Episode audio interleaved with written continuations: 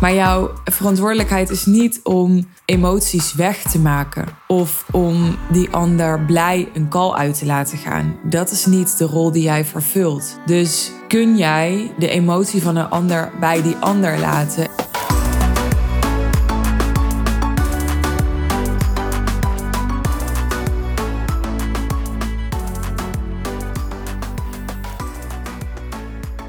Wat als jouw klant veel emotie ervaart? Een van mijn klanten die vroeg mij: hoe ga ik ermee om als ik eerlijke feedback geef aan een klant en ik merk dat, dat het best wel veel energie kost om te incasseren en om dat te verwerken en eh, dat mensen daar soms best wel aangeslagen door kunnen zijn of geraakt. Ja, mijn ervaring is ook dat je als coach met behoorlijk wat emoties geconfronteerd kunt worden bij je klanten. En dit heeft veelal te maken, denk ik, met of iemand in zijn of haar kindstuk schiet. Ik had zelf een tijdje geleden zo'n soort situatie met mijn team. Dat ik gewoon ergens heel erg van baalde en ergens heel erg verdrietig over was. En toen ik daar later op reflecteerde, dacht ik: ja, ik ben eigenlijk in die situatie in een kindstuk uh, ja, gezogen, wilde ik zeggen. Maar ik zou niet weten waardoor gezogen. Beland is misschien een beter woord. En vanuit die plek kom je dan al snel op ja, gedachten en gevoelens die gaan over...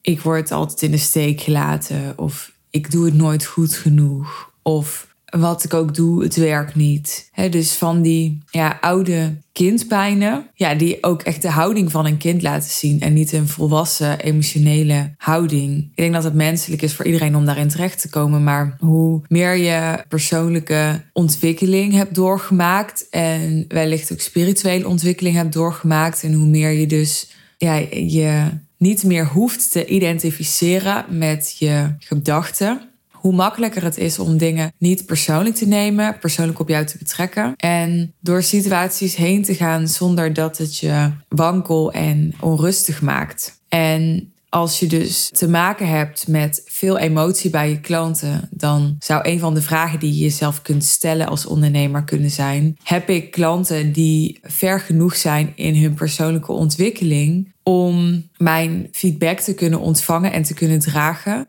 Maar vooral ook voor mij om helemaal tot mijn recht te kunnen komen. Want als jij niet alles kunt zeggen, omdat alles wat jij wil en kan zeggen om die ander te helpen, niet geïntegreerd en geïmplementeerd kan worden, omdat iemand het niet kan horen en kan ontvangen, ja, dan, ehm, dan ben je natuurlijk niet jouw hele potentieel aan het leven. En dan ben je natuurlijk niet jouzelf optimaal aan het ontwikkelen, want je bent je in aan het houden.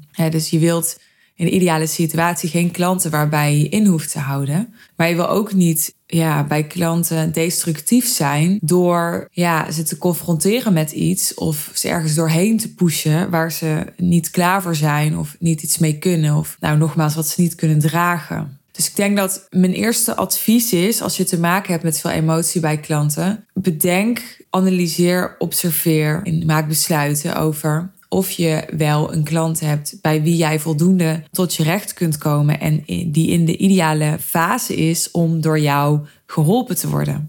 Nou, een ander advies dat ik je mee wil geven is zorg dat je een aantal zinnen hebt, een aantal formuleringen hebt in je vocabulaire die maken dat je een soort consensus vraagt om te zeggen wat je gaat zeggen. Dus bijvoorbeeld een zinnetje als mag ik helemaal eerlijk met je zijn hierover? Of een zinnetje als, vind je het goed als ik je teruggeef wat ik nu waarneem? Een soort toestemming, consensus vragen om te delen wat je wilt delen, kan helpen om die ander voor te bereiden op iets wat mogelijk eh, lastig is om te horen. En die consensus die is er natuurlijk eigenlijk al vanaf het moment dat jouw coachie de relatie met jou aangaat als coach in jou investeert als coach. Daarmee geeft je coachie ook jou de toestemming om jouw werk te doen, jouw rol te vervullen. En daar hoort bij dat je eerlijk mag zeggen en delen wat je denkt of vindt. En toch kun je wel ja, daarin op je streep gaan staan van ik zou dat niet moeten hoeven vragen nog een keer extra, want ik heb die consensus al. Maar in de praktijk gaat het natuurlijk nooit over jou gelijk. In de praktijk gaat het altijd over dynamieken. En afhankelijk van jouw persoonlijkheid en hoe de dynamiek is met die specifieke klant, kan het dus wenselijk zijn om aan te kondigen dat je iets wil delen dat mogelijk confronterend is voor de ander of triggerend is voor de ander. Wat mij betreft is dit iets anders dan sugarcoaten. Is dit ook iets anders dan je verontschuldigen? Is dit ook iets anders dan overal maar disclaimers plaatsen? Is het ook iets anders dan vanuit ja, extreme voorzichtigheid of onzekerheid of een op je hoede zijn, delen wat je wil delen? Want dat is allemaal energie die jouw coachie heel erg kan afleiden. Omdat het allemaal energie is die gaat over jou en niet over je coachie. Weet je, jouw onzekerheid, jouw behoedzaamheid, jouw voorzichtigheid, jouw angst dat die ander misschien boos wordt of in huilen uitbarst of verontwaardigd gaat reageren. Die gaan allemaal over jou. En ik denk dat juist als je klant veel emotie ervaart, het heel belangrijk is om tot op zekere mate en ook afhankelijk van wat je precies doet voor je klant, hè, welke rol je precies vervult, dat je juist op dat moment kunt spaceholden en dat je juist op dat moment de emoties van je klant er helemaal kunt laten zijn zonder dat jij ze weer op jezelf betrekt. En dat je ze er helemaal kunt laten zijn en kunt dragen. Daar zit heel veel waarde in. Er zijn niet zoveel plekken voor mensen over het algemeen waar ze ja, bijna onvoorwaardelijk, zou je kunnen zeggen, kunnen delen wat, uh, ja, wat belangrijk voor hen is om te delen, zonder dat het bijvoorbeeld directe consequenties heeft voor de relatie, of zonder dat, ja, dat ze die ander daar mogelijk mee raken, of ja, zonder dat die ander het persoonlijk neemt.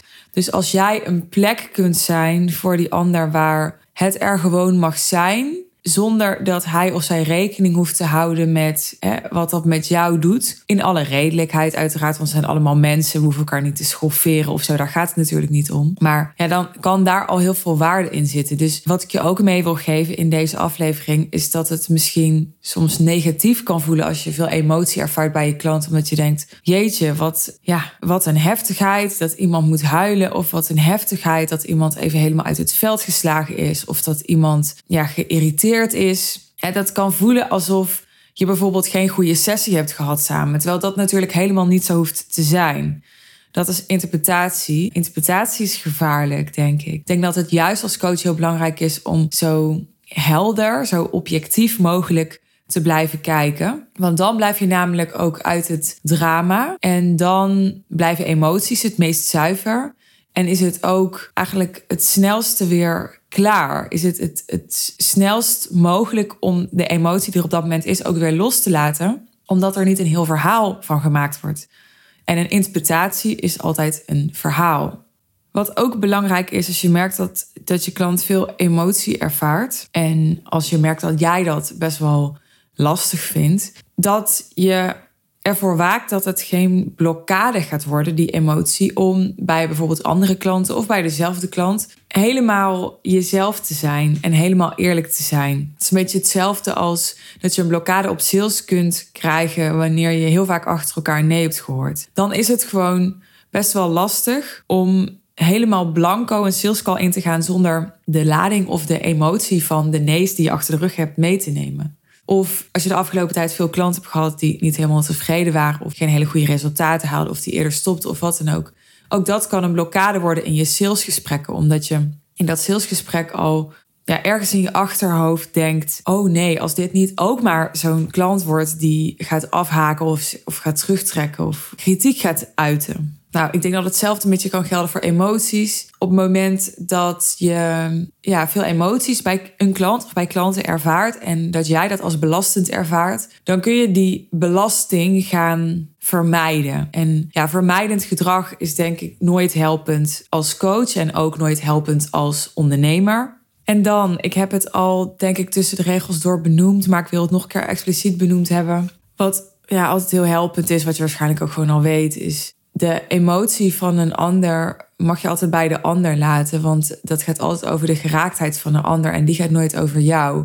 Wat niet wil zeggen dat jij geen verantwoordelijkheid hebt en dat je dus jouw verantwoordelijkheid maar kunt afschuiven. Want natuurlijk heb je die verantwoordelijkheid wel. En die verantwoordelijkheid die gaat over jouw klant, jouw coachie op de best mogelijke manier begeleiden. En dus helemaal eerlijk zijn. Iemand echt spiegelen, durven spiegelen bijvoorbeeld. Zeggen wat nodig is om te zeggen in plaats van zeggen wat die ander leuk vindt om te horen. Maar jouw verantwoordelijkheid is niet om emoties weg te maken of om die ander blij een call uit te laten gaan. Dat is niet de rol die jij vervult. Dus kun jij de emotie van een ander bij die ander laten. En als iemand bijvoorbeeld compleet boos een call uitgaat, is het natuurlijk goed om later dat even op te volgen en in te checken. Maar niet omdat die boosheid er niet mag zijn, omdat jij die veroordeelt, omdat die jou onzeker maakt, omdat het in jou iets raakt over, oh, ben ik wel goed genoeg? Heb ik het wel goed genoeg gedaan? Nee, omdat die boosheid wel gekanaliseerd moet worden en wel een conclusie moet krijgen. Dus het is wel goed om samen te bespreken: oké, wat gebeurde daar nou bij jou? En is het uit je systeem en kunnen we verder zonder dat we die lading meenemen volgende sessies in? Of moet daar nog iets voor gebeuren? Nou, er is natuurlijk ook nog een verschil tussen is iemand gewoon boos omdat hij boosheid in zichzelf ervaart, om wat voor reden dan ook, of projecteert iemand die boosheid, richt iemand die boosheid tot jou? Dat is natuurlijk ook nog een verschil dus heeft het te maken met jullie relatie? Of is het gewoon boosheid omdat er een algehele frustratie is bij je klant of coachie bijvoorbeeld? Maar wat het ook is en wat de aanleiding en de oorzaak ook is van de emotie die iemand ervaart, het is zijn of haar emotie. En ja, net zoals kinderen gewoon in alle puurheid hun emoties zouden moeten kunnen uiten, denk ik. En het belangrijk is om die ook te begrenzen. Zo denk ik dat dat bij coaches ook zo werkt. Dus ik denk dat het belangrijk is om mensen het gevoel te geven dat wat ze ook ervaren, dat het er mag zijn, zonder oordeel. En omdat we ja, niet leven in een wereld en in een situatie waarin alles helpend is. Het is namelijk niet helpend, zoals ik net al zei, om in, in oude eh, kindpijnen te blijven hangen bijvoorbeeld. Is het belangrijk om die emotie te begrenzen? Ook omdat je wil dat die niet destructief is. Niet destructief voor je klant, je coach zelf, niet destructief voor jou, niet destructief voor jullie relatie, niet destructief voor eventueel de groep als je een groepsprogramma hebt of, of voor de community. Dus ja, je wilt ook iemand leren dat heftige emotie niet overal zomaar geuit kan worden. Dat niet alles op elk moment gezegd kan en hoeft te worden. En dat emoties bijna altijd gepaard gaan met projecties. En dat het ja, heel erg helpend kan zijn voor iemand om zich bewust te worden van die projecties. Maar nogmaals, waar ik deze aflevering mee begon, in de ideale situatie hoef jij niet het bewustzijn van je klant hierop te vergroten, maar is dat bewustzijn gewoon al aanwezig?